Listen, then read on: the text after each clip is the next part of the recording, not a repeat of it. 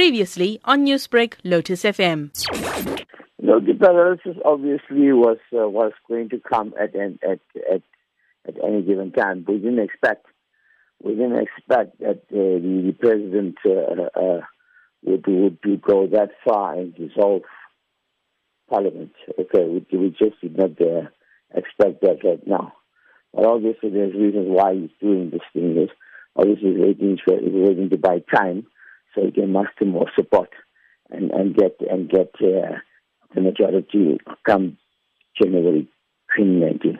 Now, President Sirisena set elections early January next year, and this is almost two years ahead of schedule after it became clear that his designated Prime Minister, controversial former President Mahinda Rajapakse, could not prove his majority when the Assembly was set to reconvene on Wednesday. Is there a possible power struggle here in that part of the world? There is a great power struggle in that side there because uh, if you look at both parties uh, were, basically wanting to, uh, to, to, to, to, to control uh, the, the, power in parliament itself. And that's why the powers are there. But I think the powers are more more more, more coming from from outside like your your United States and um, and your, and uh, and China as well. Uh, but uh, locally, I think that the Baksha's return he just wants to come back and he wants to pray for that he make sure he comes back. Political parties representing majority of members in the 225 member parliament closed ranks to denounce the dissolution as illegal and unconstitutional. Rajapakse and ousted Wickremesinghe have been battling for power for two weeks as international concern grows over the mounting turmoil in the island nation. Do you feel that the past political history has reared its ugly head again?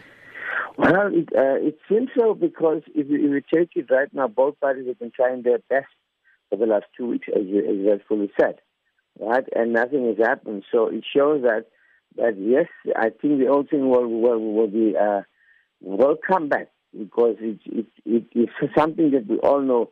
Rajapaksa has not not given up. You know, his his, his time as the uh, as the president has brought a lot of pain to to, to Sri Lanka and mostly the Tamil speaking people as well. Right? So, so it's, it's, it's quite frightening that what can happen here. The United States, the United Nations, and the European Union have expressed concern over Sirisena's swift movement. Is President Sirisena power hungry following criticism from the superpowers?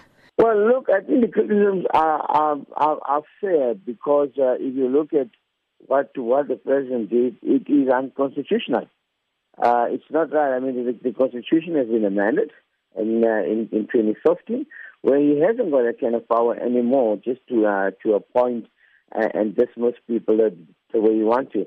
And obviously, looking at the superpowers, it is clear even, even the European Union has called upon, has called upon the... Um, Newsbreak, Lotus FM, powered by SABC News.